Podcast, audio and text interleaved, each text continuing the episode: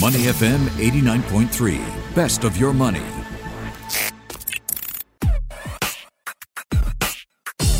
Money and Me on Your Money, only on Money FM 89.3. Michelle Martin. Welcome to Money and Me. Could the Ukrainian crisis speed up the decoupling between China and the US?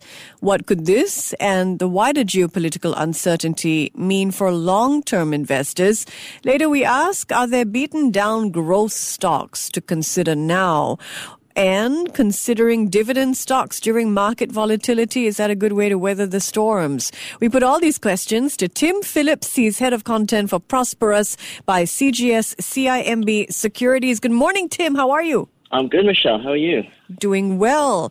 All right, help us map yeah. out the Ukrainian crisis and what this means for decoupling. This was a big narrative that we were talking about, of course, before the the invasion of Ukraine. Are we seeing shifting balance of interests after the invasion? And uh, do you think that's going to be an acceleration of decoupling between China and U.S. capital markets? Yeah, well, I mean, I think actually this sort of decoupling was already underway mm. um, for the the invasion, but I think what it has done is actually made a lot of um, well, both retail investors and institutional investors sort of um, sit up and, and take notice of, of their exposure to China as well, because of these sanctions that were so swiftly imposed on Russia. So I think from the Chinese side, they were probably quite surprised, as I guess the rest of the world was, with the speed with which the West came out and agreed upon all these sanctions on Russia and imposed them, such as the uh, the SWIFT payments ban uh, a lot of oil and gas exports that were also banned from Russia. So I think the speed with which that happened really surprised um, the Chinese political leaders as well as as well as I think the rest of the world.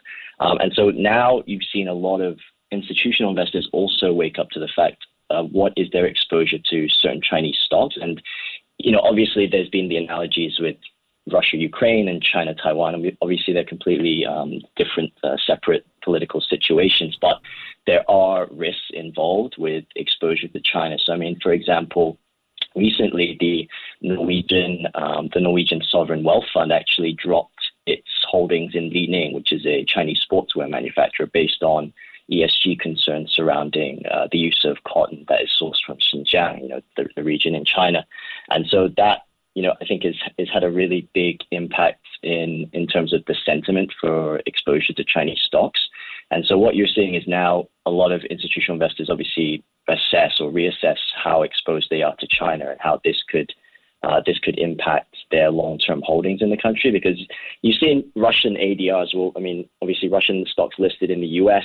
basically being marked down, uh, frozen in terms of the assets, and, and then being marked down. So could that happen with Chinese ADRs? I think the the, the answer is probably unlikely. I don't think it will happen. Uh, and if it, if it does, there will definitely be a lot more visibility around the timing of it. So there will be time for investors to move their holdings to say the Hong Kong listing, which you're already seeing with a lot of professional investors. They're moving a lot of their ADR exposure in, in, in the US to the Hong Kong uh, the Hong Kong secondary listing, for example, Alibaba.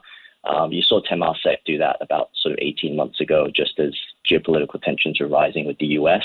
And so I think you're going to see a lot of that being shifted over to the Hong Kong listing uh, as, as time goes on, which is, which is to be expected given there's, I think, a, both a push and a pull from the US side. The US side wants to protect investors in Chinese stocks in the US, and the Chinese government wants their companies to be listed in their home markets of Hong Kong, Shanghai, Shenzhen. So I don't think there's really much incentive for either country or either government rather to have Chinese stocks being listed as ADRs in the US longer term. So I think this shift, which was already underway before Ukraine, will will continue to happen as as uh, the year progresses. What does this mean for Chinese companies' access to US capital markets? Do you think?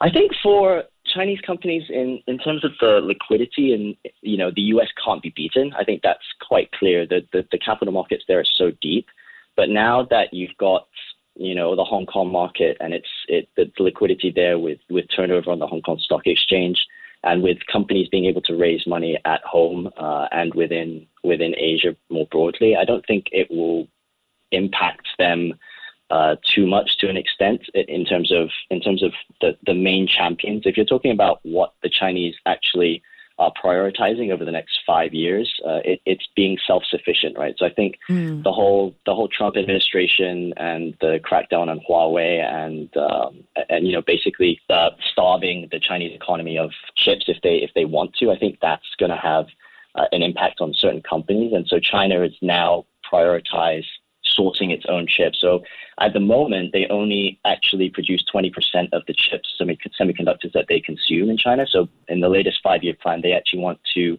raise that percentage to 70% by 2025. So I think that's going to take out a really big part of the insecurity, the insecurity that Chinese government has surrounding technology. Um, and so I think that also relates back to Ukraine and to the whole Taiwan situation. You know, the U.S. and the West are obviously reluctant to get involved militarily in in the Ukraine. I think the situation with Taiwan would be a little bit different because in the in Taiwan there is a national security interest from the U.S. perspective in that you know around 80 to 90 percent of the the high tech cutting edge chips are actually manufactured in Taiwan via mm. TSMC.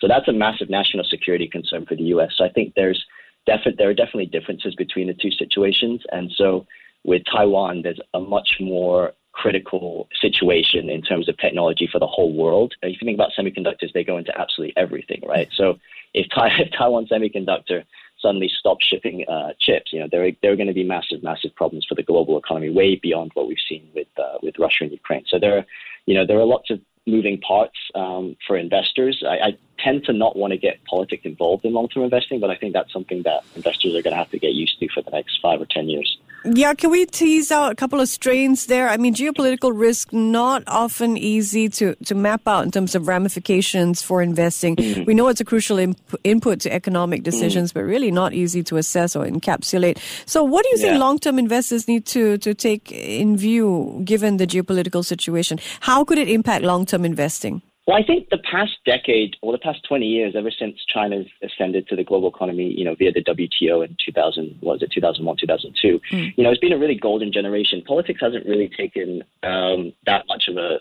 front seat to, to market returns. You've had the U.S. market do really well. You've had in the past 10 years at, at least, and you've had China rise, right, in terms of the power. But now the power dynamics are shifting. And so China now really sees itself as uh, sort of an ascendant power that is able to challenge the U.S. as the hegemonic global power. So if you think about investing and where you're allocating money, I mean, personally, from my perspective, from a long term perspective, I've I've always thought of, at least in the past three or four years, that the dangers of being exposed to US listed companies that have too much business in China. And this isn't, you know, to say that these companies aren't great. They're really great. So, for example, Apple, Nike, Starbucks, they're all really amazing, amazing companies. And, um, you know, I think lots of people would own them. But personally, for me, I don't like to own that because it just adds a, an extra layer of geopolitical risk from the perspective of what happens if you know Chinese consumers or the Chinese government whips up some sort of um, maybe vendetta against Apple products or Starbucks products or Nike products in the event that there's a disagreement. And so they've had this sort of history, I think, with weaponizing consumers, and now you've got the West also weaponizing the financial system. So there's there are definitely two competing visions for the world and how they see it. So if you think about in 2012 with the Diaoyu Islands, the Senkaku Islands, as Japan calls them. There were there was a disagreement with China and Japan, um, and China, you know, obviously stopped tour groups to Japan. There was there was there were there were protests against the Japanese uh, the, the, Japanese diplomatic stance, and car car makers such as Toyota and Honda saw their their sales in China fall off about 50, 60% within a few months. Um, and then in 2017, there was an incident with Korea. So this is harking back into, you know, sort of the past four or five years with what was called the THAAD, which is Terminal High Altitude Aerial Defense. And this is a, this was an anti-missile system aimed, uh, more, more aimed at protecting South Korea from North Korea, but obviously the Chinese government saw it a little bit differently. And what happened there was there was um, there were bans for you know Chinese tourists to to Korea, which impacted the Korean economy. And there also there were also uh, you know investigations into a department store called Lotte, which which I think were maybe motivated a bit by the diplomatic stance, and and the co- the company eventually left uh, the Chinese market. So I think those are two incidences which maybe make me think about your exposure from a Chinese perspective with U.S. companies. Not to say that that will ever happen, because you know U.S. is a very different story. But I think when I look at long-term investing, and I think over the next five to ten years, mm. is there are there going to be lots of maybe ethical questions asked of these U- U.S. and Western brands? Are they going to stand up for the U.S. values and what they see as, you know, the freedom of information and freedom of, of speech versus how they operate in China? I think is something that investors really have to ask themselves because there are going to be lots of dilemmas that, uh, you know, the management teams of these companies are going to have to deal with. Um, and they, they can't be on uh, they can't be on both sides all the time, and they can't be right all the time. so that's that's one thing that I think about as a long term investor. As a long term investor, do you think Hong Kong markets then are undervalued? I think Hong Kong markets at the moment are yeah I think they are definitely you know if you're looking at if you're looking at a price to earnings I think it's trading at what like a five six year low. I mean it, it's definitely it's definitely cheap. Um, I also like to say that cheap is not a reason to buy something. So I don't mm. necessarily think that's a good reason to go in and buy um, buy a lot of these Chinese tech stocks. Um, but there are some really great companies in Hong Kong that have been, you know, thrown out, I guess, with uh, with with the bathwater, so to speak. You know, so I think it's more a case of stock picking is going to be really, really important for investors in this type of market, and depending how you position your portfolio is at least in Hong Kong, China, in alignment with where the government sees, you know, its priorities. Because I think mm. this whole common prosperity drive has really driven a lot of the market returns over the past 18 months. All right, Tim, let's take a look at yeah. growth stocks. Is this the year mm. to buy into growth stocks? Well, as Warren Buffett says, you know, when, when stock markets fall 20%, it's the only place um, when things go on sale that people run out the store, right? So for, for me, it's more a case of if you like this company um, six months ago and it was trading, you know, 50, 60, 70% higher and nothing has changed about the business, then really you should like this company even more at this price. But obviously you need to be a bit measured in how you enter and uh, enter positions. Um, and, and if you still really have conviction on companies, and I think at this point in time, there's no reason to say that you shouldn't at least have exposure to it, it to growth stocks. And there are definitely winners in this in this sort of drought that has been or this route over the past two three months that I think in five six years ten years will be will be a lot higher than they are today. We've talked about Shopify before, right? Mm. And I'm keen yeah. to hear if you still think that it is a growth stock to get into. One that is definitely still, I mean, it's one of my highest conviction holdings, I would have to say. I think just the way that e commerce has been going over the past year or two years, and there's all this talk about going back to uh, a post COVID economy. But in terms of actual penetration, it's still at the early stages of growth. And, you know, they've signed some really big deals. They signed a deal with JD.com, I think about a month or two months ago, which will allow US merchants to ship into China. So I think they're expanding their ecosystem constantly and they're still looking to grow even as the share price obviously comes down. So I think in terms of the management, in terms of the vision, in terms of the, the building blocks that Shopify are providing for merchants, I don't think that story has changed at all in the past five, six months. And I think it's definitely um, you know one that, that investors who are keen for growth stock exposure should keep an eye on. So still unstoppable in mm. your point of view. I think so. I think so. Yeah. All right. Let's take a look at dividend stocks. Whenever markets mm. get volatile, um, investors bring back dividend stocks. They come back into vogue. What do you think? Yeah. Well, I think for investors, I mean, this might sound a bit boring to younger growth investors, but I think everyone should have some dividend stocks in their portfolio just because it provides a bit of stability and it's always good to get used to, you know, owning great businesses. And some of these businesses that are, that pay dividends, they don't necessarily deliver really boring returns. I mean, something like a Home Depot, you know, for example, which pays a 2.2% mm. yield, that was up about 60, 70% last year. So, I mean, it's not, it's not something that is, I would consider dull. Um, but in terms of in terms of rising inflation and interest rates, I think dividends provide that buffer and that security. And so for older investors, obviously they probably have a, a, bit more exposure to dividend stocks. And for younger investors, I always think it's a good opportunity to to actually just buy into new businesses and learn about businesses that are already profitable. For example, obviously a lot of growth stocks are profitable.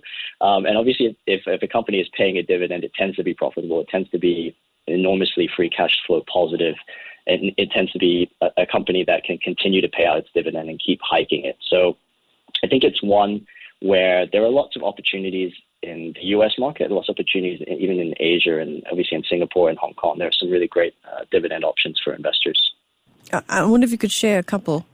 Yeah, so I think I think one that I found really interesting, I think recently is hmm. because of the because of the energy security issues with Russia. Um, something you've seen something that I've noticed in, in at least in my own portfolio is uh, companies like NextEra, NextEra Energy, um, and, and Brookfield Renewable Partners, which are both clean energy providers. They've actually held up pretty well in this market and have done well because I think it's proven to investors that this transition to you know the, the, decarbonization of the global economy, which will take decades anyway, but it's really highlighted the urgency of it, given how much reliance there is maybe on Russian oil and gas, and with energy security more broadly for countries. And so, if you can produce your own renewable energy, you don't need to rely on imports of oil. You don't need to rely on imports of gas. I think that really highlights the opportunity that's in front of in front of countries and the massive runway that it has. So, for example, Brookfield Renewable Partners, which is actually a listed subsidiary of uh, Brookfield Asset Management, you know, they own about 21 gigawatts of um, of uh, renewable energy producing assets. And so, what they do is they then you know they own those assets. They provide the power to utility providers, and these contracts are drawn up on sort of 5, 10, 15 year uh, bases with with escalators, inflation escalators in terms of the power that they're providing. So there's a lot of visibility for investors in these types of names, uh, and then they also yield a decent amount. So, for example, Brookfield Renewable Partners yields about three to 3.3 percent at the moment, and it's Canada Canada domiciled rather. So actually, uh, you know, according to my uh, understanding, it's it's it has a lesser has a lower dividend withholding tax because if you think about if you think about um, the U.S., usually it has a 30% withholding tax, whereas Brookfield Renewable Partners has at least uh, you know is half that with uh, the Canada and uh, Singapore double taxation treaty is about 15%. So there are lots of opportunities that you wouldn't think about just because I think in the U.S. everyone likes to concentrate on that 30% withholding tax, and that freaks everybody out. But if you have companies that are growing their dividends, say Home Depot or Lowe's, they're growing their dividend at 25, 30% a year. Um, that 30 that 30% dividend withholding tax isn't actually going to be that scary after five or 10 years because you know what you invested in, I guess 10 years ago your yield on cost is going to be absolutely huge in, in five or 10 years. Mm, Brookfield Renewable, intriguing upside, uh, given mm. I understand they've lost ground last year, tumbled more than 30% from their peak over the past year. It did. It did. I think there was a bit more of the hype around renewable energy last year, and I think it got it a bit ahead of itself because 2020 was such a was such a bumper year for them in terms of returns. And then last year there was all this I think I guess maybe air was let out of the of the rally. Mm. But I think mm. now this is a story that at least what I think of from a long term is, is a ten year story. It's not a really a two or three year story. Right. This is something that is going to happen over you know, it's going to happen over 10, 20 years, the decarbonization of, of, of uh, the global economy. And the, the, the, you know, the stats are staggering. I think it's like a $16 trillion opportunity for all sorts of companies in this area. Mm. And so I think that's the kind of that's the kind of runway that you're seeing. And so Brookfield is continuing to acquire assets both in North America, you know, across the globe, North America, Europe, Asia, um, across wind, across solar. Uh, it already has a lot of hydroelectric capacity as well. So I think there's definitely opportunity for it to keep growing its dividend. It's grown, it's grown its dividend for about 10, 12 years at a rate of around, you know, 6%. So it's reasonable and it keeps up with inflation. So you definitely want a dividend that it's growing at least in line with inflation, if not, if not more. Great ideas on how to survive a stormy market. Tim Phillips, Head of Content for Prosperus by CGS CIMB Securities. Thanks, Tim.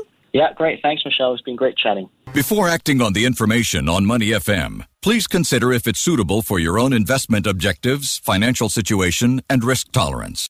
To listen to more great interviews, download our podcasts at moneyfm893.sg or download our audio app. That's A W E D I O. Available on Google Play or the App Store.